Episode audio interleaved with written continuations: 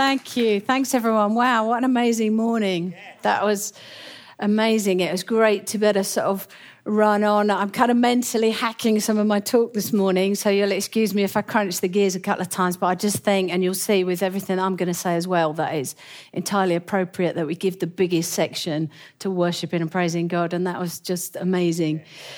Um, so, as Andy said, we kicked off a new, um, uh, a new. Uh, what do you call it? Sermon series. really, really kind of thrown.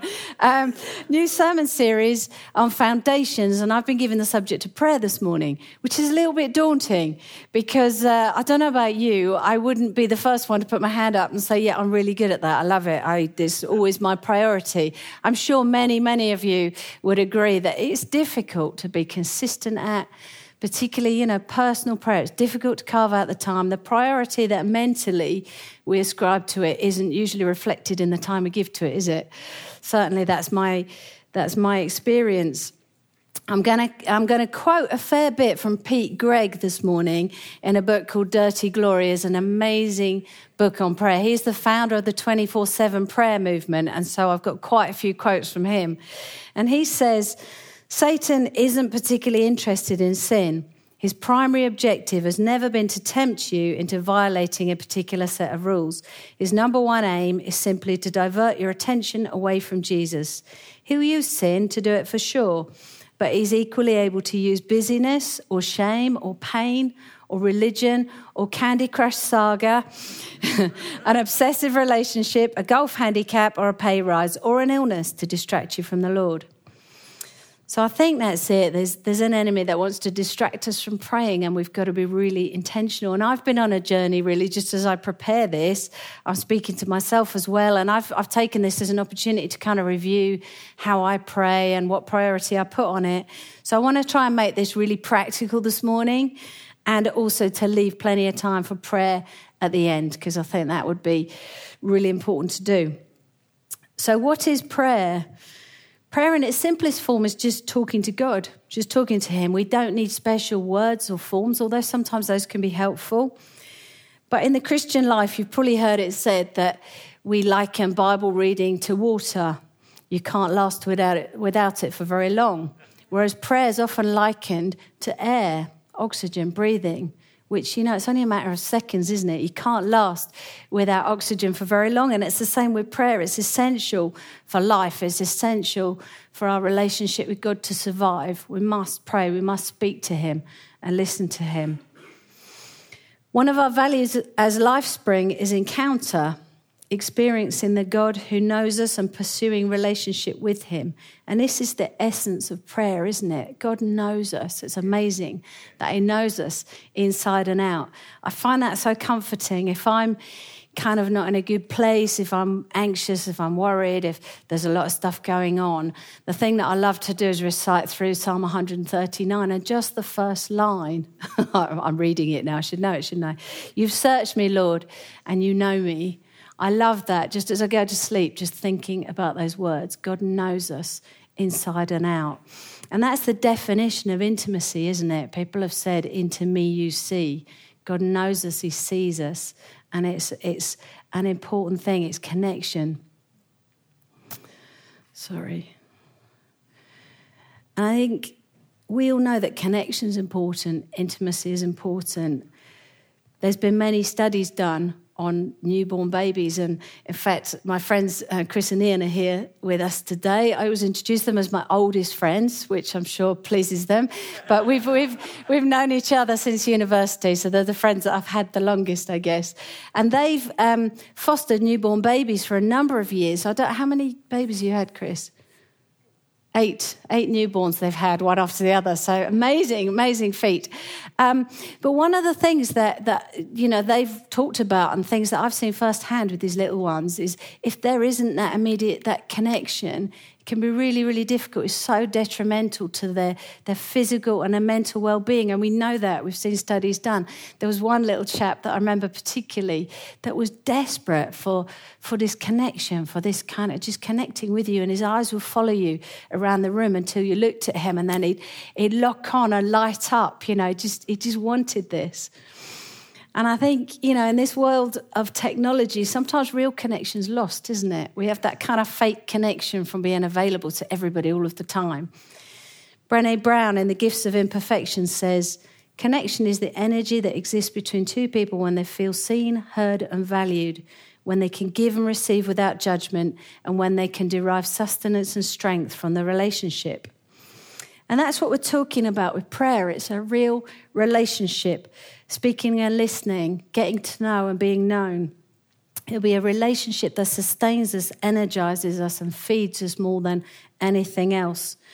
And you know, if you're here today and you're just thinking, you're wondering what I'm talking about, maybe you're just checking out faith, maybe you believe there's a higher power and you know, you don't you don't really know yet. I'm, I want to tell you that the God of the Bible wants to know you. He, he, know, he knows all about you and he wants you to get to know him too. He has a plan for your life and he loves you very much. There might be some of you here this morning that think, yeah, I'm not really a prayer. It's not really my thing. Some people like all that. They go to all the prayer meetings, not really my thing. And I just want to encourage you. In James, it says, Is anyone among you in trouble? Let them pray. Is anyone happy? Let them sing songs of praise. Is any among you sick? Let them call the elders of the church to pray over them and anoint them with oil in the name of the Lord. And the prayer offered in faith will make the sick person well. The Lord will raise them up. The prayer of a righteous person is powerful and effective. And, and for any of you that have prayed and maybe given up because you haven't seen answers or, or prayed and been disappointed because you just haven't seen breakthrough yet, I want to just stress that the prayer of a righteous person is powerful and effective. Jesus calls all of us righteous, all of us that belong to him are righteous. It says in John, um, in 1 John, it says that if we confess our sins, um, he, he will uh, forgive us our sins and cleanse us from all unrighteousness. So we are righteous. Jesus has made us righteous. That means your prayers are powerful and effective even little us, even our insignificant, badly worded prayers are to a faithful, powerful God. He's, so our prayers are powerful and effective. And I just want to speak that over you this morning. If you're in doubt, that lie that you sometimes let creep in, that I don't know what difference it will make. I don't know. I don't want to pray for that person. What difference will it make? Your prayers are powerful and effective. So essentially, then, prayer is just communication with God is how we connect. Doesn't have to be fancy, but it has to be real. And I think just as in a real relationship, we need quantity of time as well as quality time. Um, I know in the past when when time management and everything was a really big thing, you know, there was we were all sort of going on these time management courses and, and learning how to be really efficient with our time. This quality time thing seemed to be talked about a lot. So in order to have a deep relationship, you'd have to put aside quality time to connect with people and develop a deep relationship. And I think we sold ourselves short. I don't know any of you, if any of you have been on that sort of journey and you think it doesn't actually work, not in and of itself. We need quality time, yeah, but it's not the only thing that matters. You need quantity as well. Like with kids, we uh, went to courses at school to help us connect with our kids better. Many parents would get frustrated with um, I think we might have a picture somewhere, but sorry, I've probably chopped and changed and, and lost your place. Um, many of us would be frustrated with, with teenage boys or young lads, you know, you kind of say, What did you do today? Nothing. What did you learn? Nothing. Well, you know, it just didn't yield very much at all. We went to a course at school. Oh, there you go. Those are our two lads and another one that you might recognize from this church when they were young. Um, but you know, we were frustrated as parents, and we went to learn to ask the right questions to our kids to develop this, this quality time thing. Interestingly, I think the most common question that parents would ask when their kids come out of school was, Where's your jumper? that was the number one. But you know, we were told to ask questions, and, and I sometimes would say, Well, what made you laugh today? You know, we were desperate to kind of connect and have these quality conversations. But I don't know how many of you sort of have found that regardless of what questions you might pepper, pepper the kids with over dinner, you could maybe be standing there all evening doing the ironing, as I frequently used to, And uh, they'd be watching TV and just hanging out in the same space, and gradually stuff would start to come up, and they would talk in amongst the niff naff and nonsense that was their kind of everyday. They start to talk and they start to bring up the important things too. And I think we often find that that when we spend quantity of time, when we do the day together, there's real quality time moments, and it just makes it easier to really connect. So I think we need both. I mean, the analogy doesn't quite work with God because I'm, I'm not sure that He'd only speak to us if we spent a lot of time with Him. But I think for us, I think on our side, it really does help. I think it's a lot easier to go deeper with God and really share our deep stuff if we've done quantity of time with Him and just learning to bring Him into our everyday, have that everyday experience of kind of living with Him, doing life with Him, talking to Him all the time. In Thessalonians, it says, Pray continually, give thanks in all circumstances, for this is God's will for you in Christ Jesus. And Bear Grylls said, Christianity isn't about religion, it's about a real relationship with God, being held, being forgiven, finding joy, finding home. And at the heart of that kind of relationship is the conversation we call prayer. Asking God for help when life is tough, thanking Him for the good things, trying to listen for that still small voice. Some of us are doing a, a, ten, a couple of 10 week cycles with the book called Hosting the Presence by Bill Johnson. And it's been, that's been the thing that's really been coming across to me that, that we, the biggest privilege we have is having the presence of God living inside of us. And we need to learn how to host that presence. And the, the awareness of that presence kind of necessitates an all day, everyday conversation. And that's something that I don't think any of us have arrived with it at all, but we're just learning to pray continually, being aware of what He wants to do, being aware of what He's saying, and telling Him all our stuff all day. And Jesus, Jesus did that, didn't He? Another of our values is that we want to be authentic followers. So Jesus is, is our model, and we want to do things like He did. He said, I, I only do what I see the Father doing. So He was in that constant kind of conversation.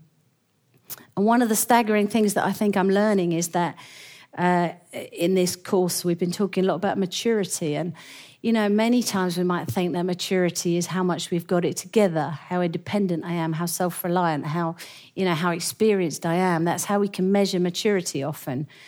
But Bill Johnson's kind of saying our maturity is purely measured on our reliance on God. That means that we, we kind of need to need Him all the time, need to talk to Him all the time. I love this verse from the message. Um, it's the come to me, you who are weary and heavy laden. But in the message, it's brilliant. Matthew 11 says, You tired, worn out, burned out on religion, come to me, get away with me, and you'll recover your life. I'll show you how to take a real rest. Walk with me, work with me, watch how I do it. Learn the unforced rhythms of grace. I won't lay anything heavy or ill fitting on you. Keep company with me, and you'll learn to live freely and lightly. And that's like, it's like that daily rhythm, isn't it? Walk with me, work with me, watch how I do it. Walk with me, work with me, watch how I do it. It's a rhythm. And I, and I want to challenge all of us today to, to, to get better at that rhythm every day, just talking, listening, doing life with Jesus every day. But as well as, as I've said, quality and quantity of time. So we've talked about doing every day. And I just want to uh, focus a bit on quality time as well. Um, Jesus would, as well as being in, in touch with his Father all the time, he would go off for periods of time and go and pray. And they said to him, the disciples looked at that and said, Teach us how to pray. So I'm going to read what he said in Matthew 6 and read the Lord's Prayer this morning. And when you pray, don't be like the hypocrites, for they love to stand in the synagogues and on the street corners to be seen by others. Truly, I tell you, they've received their reward in full. But when you pray, go into your room, close the door, pray to your Father who's unseen, and then your Father who sees what's done in secret will, will reward you. And when you pray, don't keep babbling like the pagans, for they think they'll be heard for their many words. Don't be like them, for your Father knows what you need before you ask Him. That's interesting, isn't it? It kind of think, if God knows what we need, why do we have to pray at all? Why do we even need to bother? And I think, I, I sort of think it's a little bit like the lady that complained that her husband never said "I love you," and he he just said, "Well, look, I told you I loved you on your on our wedding day, and if anything changes, I'll let you know." It's kind of it's kind of a bit like that, isn't it? God knows what we need, but He wants to have that conversation. He wants us to let us in. He wants us to actually acknowledge our need for Him and our reliance on Him. This then is how you should pray. Our, he- our Father in heaven, hallowed be your name. Your kingdom come, your will be done on earth as it is in heaven. Give us this day our daily bread and forgive us our debts as we have also forgiven our debtors. And lead us not into temptation, but deliver us from the evil one. For if you forgive other people when they sin against you, your heavenly Father will also forgive you. But if you don't forgive others their sins, your Father will not forgive your sins. So I want to just go through this line by line it's not supposed to be a kind of rote prayer, but sometimes it's helpful just to have a kind of structure. Jesus said these are all the kind of things you should be praying. So I'm going to go through it. And uh, we start with Our Father in heaven, hallowed be your name, or holy is your name. So we start with focusing on God. And that's why it's so amazing this morning that we spent so much time just focusing, just purely worshiping and praising God. Derek Prince said, He's an amazing kind of powerful prayer warrior. He said, if you, when you pray, even if you've only got 10 minutes, spend eight of those in worship. So I've been trying to do this because I think often my prayers can be dominated by what I want, you know, like a cosmic Santa Claus, just or one of those things that you hit with a stick and the kind of all the sweets fall out. You know, it's kind of that can be how we treat God, can't it? Just launch all our prayers, all our requests, everything to Him. It's easy to just dump that and run. And again, uh, Pete Greig says, as a natural activist, I don't find this easy. I tend to want the authority without the intimacy, the power without the hidden hours enjoying the Father's presence. I'm ashamed to admit that my tendency in prayer is to rush through the preliminaries, our Father, to get down to the real business of thy kingdom come and give us this day. I tend to justify prayer by its results, and I want to prove to the world that this is productive, that it works, that it's not a total waste of time. So I've been trying to do that to spend, you know, if I've got half an hour, I spend like eight tenths of it, whatever that is, 24 minutes or something, in thanksgiving, praise, and worship. Just not because the Lord's Prayer reflects that kind of ratio, but just for me to kind of redress a balance of not spending the whole time just asking for stuff. And, um, uh, so we can, you know, there's there's always stuff for me personally. I find it helpful to to sort of thank and praise and worship and that's a kind of flow that I tend to go through and and often that's you know that's what we do on a Sunday morning very often there's always things to thank him for isn't there however bad life is there's always stuff to thank him for we can thank him for the beautiful day we can thank him for as as Rob prayed earlier for the roof over our head, for the clothes on our back. There's always stuff to give thanks for.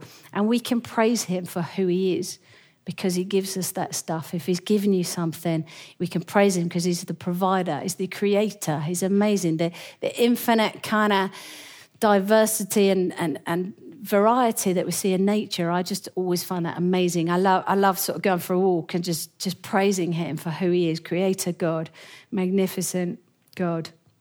It's good just to focus on the attributes of God to remind ourselves who he is. A theologian called Tozer said, what comes to our minds when we think about God is the most important thing about us. So, you know, it's, it's great, isn't it, to spend the first part of the day in thanksgiving and praise. It sets us up, actually. It's good to focus on who God is. And I don't know about you, this morning as we praised and worshiped God, I, I just, I when we were just praising God and, and spending all that time doing that, I, I just felt like I could sense the blessing kind of flowing down. There was as if God was just pouring down his blessing on us, answering prayers, giving us stuff, providing things, giving breakthrough for stuff. Even though we weren't asking, we were just focusing on who he was. And often that's the case, I think. I think that as we as we kind of praise and worship him, I think it does, it changes our priorities, it resizes how big our issues are. And um, actually, when I was thinking about that, Sashi came up to me, and I, I wasn't sure if I was going to say this or not, but Sashi came up and said, I, I just feel that God spoke to me about the lights all around the place. There's all these lights that aren't being used. And he was saying they're not, they're not turned on, they're not being used. They re- really kind of felt that God wants to shine these powerful lights on stuff today. So we'll have opportunity after, you know, we as as God wants. I believe that God said that He wants to shine light on stuff today to provide breakthrough, to give breakthrough for stuff. Maybe you've been praying for ages, and we want to pray again today and see God break in. But often that happens as we're praising, doesn't it? And in Romans it says, in view of God's mercy, offer your bodies as a living sacrifice. And I think as we thank Him, as we praise Him, the natural flow is to worship Him, to actually offer ourselves, isn't it? To make ourselves that living sacrifice. I think it's not difficult. The more time we spend praising and worshiping, uh, the more time, you know, just thanking and praising Him for who He is, the easier it is to worship Him. I think we get to a point where we think, I don't have enough to give back because of what you've done for me. I just don't have enough. So you just want to give you all, and we get down and worship. And to minister to God is, is the greatest privilege. As Pete Greig said, it's not just a precursor so we can do this bit so that then we can ask for all the stuff, but it will resize our priorities. It will start to get our prayer, our, our, thoughts in line with what He wants, actually, and, and start to worship Him. And you know, the next part of the of the prayer is "Your kingdom come, Your will be done." And I think often as we spend time in worship, we start to get what He wants to do, rather than just give me what I want to do. It starts to be more about what you want to do.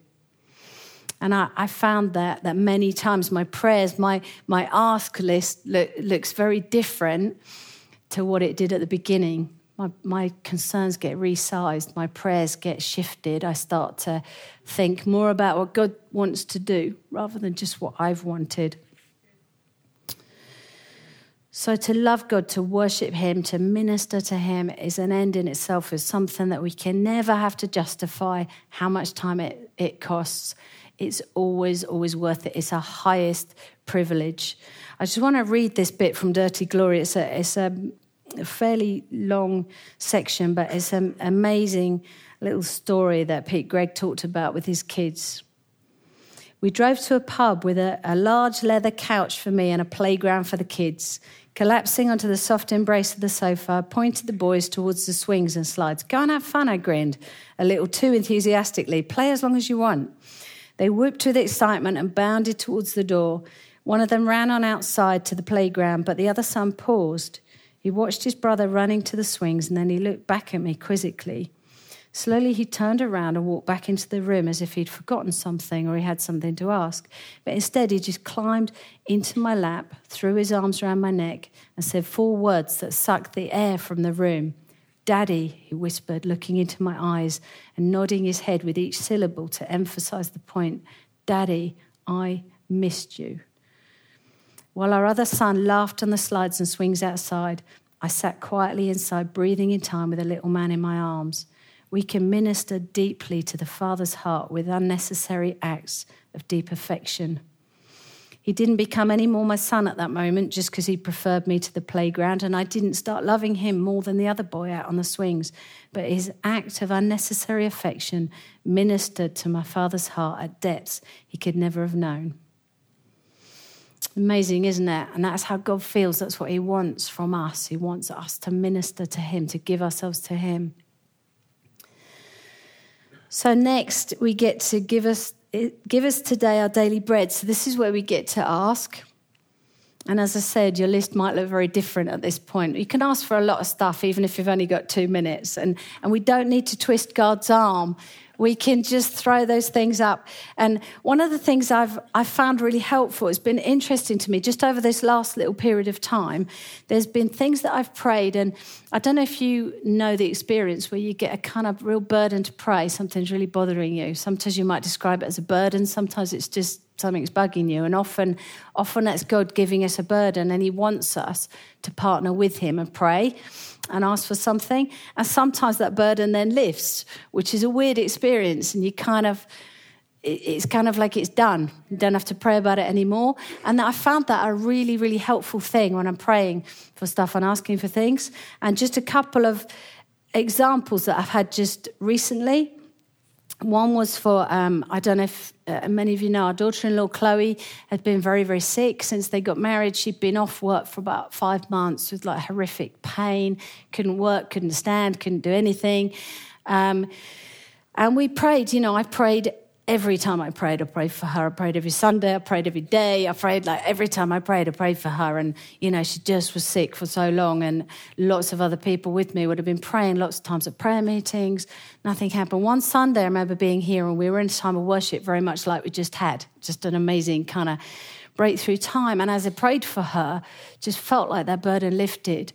And um, she, she then said to me that week, um, on the Sunday morning, the pain went. I've been fine since, gone back to work, just absolutely fine. Now, I know that wasn't only my prayers, I know her mum and her dad and lots of other people would have been praying too, but sometimes it just lifts and that was amazing but it took it felt like it took a long time and i know many of you here would have been praying far longer than five months for, for stuff and we want to keep going at it and going again and not getting disappointed and not giving up but praying until that burden lifts until it's done so we'll do that with you this morning Another time I prayed, I was just praying about my job. I was very grateful for my job.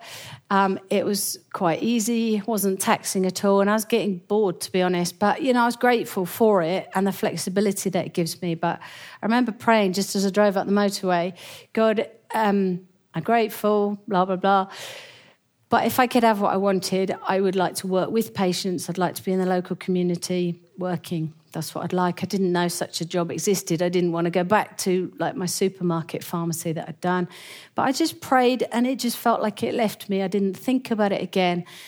Um, a couple of weeks later, I went into one of the surgeries in town just to tell them about CAP and what we're doing with that. And um, the practice manager said to me, You're a pharmacist. We want a pharmacist. Do you want to work for us? I said, Yes, please. And that was it. So that was an amazing one where just literally one prayer, boom, gone, and the, and the um, thing lifted. So I'd encourage you just throw those prayers up whenever you get the chance. Okay. Forgive us our debts as we have also forgiven our debtors. Um, I'm going to just uh, say that there's, there's an expectation in Scripture. At the end of that Lord's Prayer bit, you would have seen that it said, If you forgive other people when they sin, your Heavenly Father will forgive you. There's an expectation in Scripture that we will forgive people. It's not an optional extra. Jesus told a story about. Um, a servant that had been thrown in prison because he owed such a massive debt to his master, but the master let him off this huge debt. And then when he got out of prison, he found a friend that owed him a few quid and he, he kind of threatened him and then threw him in prison because he wouldn't pay. And when the master found out what had happened, this guy had had such, you know, had such a gracious kind of gift given to him, really, and he hadn't been prepared to pass that on. The master threw him back in prison. And Jesus told that story, and it's quite sobering for us when we think of what Jesus has forgiven us the way that he took our punishment, he took our sin, our shame, everything on the cross, the sin that the, the punishment that we deserved, he has taken. We can never repay that. And so if anyone sins against us, how can we hold that against them? I appreciate for some of you there's massive things that have been done against against you, but we have to find a way to to forgive people, to let it go. I mean, I don't find it easy. I find that the way that I get to a place of peace and forgiveness is to walk around the country park praying. And if things are really, I'm really finding things hard, I would just walk a walk a walk. I've walked many miles around that country park, believe me. If you see me walking and deep in prayer, that's what it is. I'm trying to let go of sort of bitterness, unforgiveness, and those things. And I know that that's good for me too anything that I let kind of sit there and don't deal with can cause me anxiety and stress and even physical illness. So, so we got, you know, it's a good thing to be able to let go of this. And I just encourage all of us to find your kind of way of doing that. We have to sort of let go of stuff. And the last bit says, lead us not into temptation, but deliver us from evil. So, this is where we're going after enemy activity in our lives. Jesus' remit and his mandate was to destroy the works of the evil one. You wrote a song about that, didn't you, Dave, at one point? to destroy the works of the evil one. I seem to remember singing that. Um, and so, this is I just want to focus in this last little bit about strategic prayer, understanding there's an enemy that's looking to take us out. I don't know if any of you find sometimes um, our lives can appear like a, a, that game you get called whack a mole, you know, where something pops up and it, you're trying to hammer it and then something else will pop up. And as fast as you can get one thing, something else is going wrong. And that's how our lives look sometimes, don't they? And it feels like random things just keep popping up. Um, there's a book that I read by Priscilla Shirer called Fervent Prayer.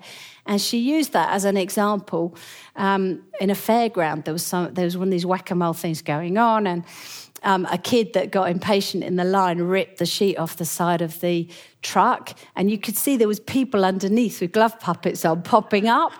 And, uh, and so the, the point that she was making really was these things aren't just randomly popping up. You do have some, an enemy behind this stuff.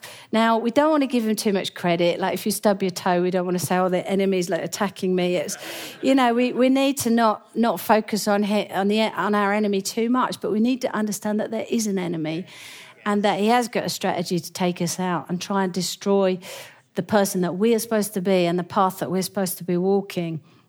So we need to, we do need to go to war against him. This book tells us that he, she says, if I was your enemy, I'd go after your passion. That's what I'd do first. I'd go after your focus. I'd go after your identity. I'd go after your family, your past hurts. I've just said about how much harm past hurts can do if we don't deal with them. And so we need a strategy. We need a strategy to pray against those things. We need, we need to understand that, um, that Jesus died to get rid of sickness, to get rid of enemy activity in our lives. And so, whilst I know we sometimes learn things through difficult times, it isn't God's plan that we have those difficult times and we're perfectly, uh, you know, it's legitimate to go after all those things. If Jesus died to destroy those things, then the Father isn't sending them to us because they're not uh, they're not divided. So we know that we can go against all of those things. And I and I'd encourage. I pray every day protection over my family, over my friends. Um, I think it's important to do that. And there's a story in the Bible about uh, Deborah leading the people of God into battle. And some of you will identify with that character of Deborah, think, right, you know, at the front of the army, doing warfare. Some of you might not, and just think, that wouldn't be me. I'm not a loud, shouty person. I, I don't know about this warfare thing. But in that story, it's really interesting because the king actually escapes, although they, they, their army's being defeated the, the king of the opposing army escapes and he goes and flees and tries to hide in a tent from family that they have some connection with. And uh, this lady gives him a drink of milk, covers him in blankets, he's shattered, so he falls asleep. And then she comes and drives a tent peg through his head. it's scary, isn't it? Next time we go to Devoted, have him. But the point, the point of the story is, well, the point I'm trying to make from this story is yes, we need to go into battle, we need to be up front and, and leading the troops.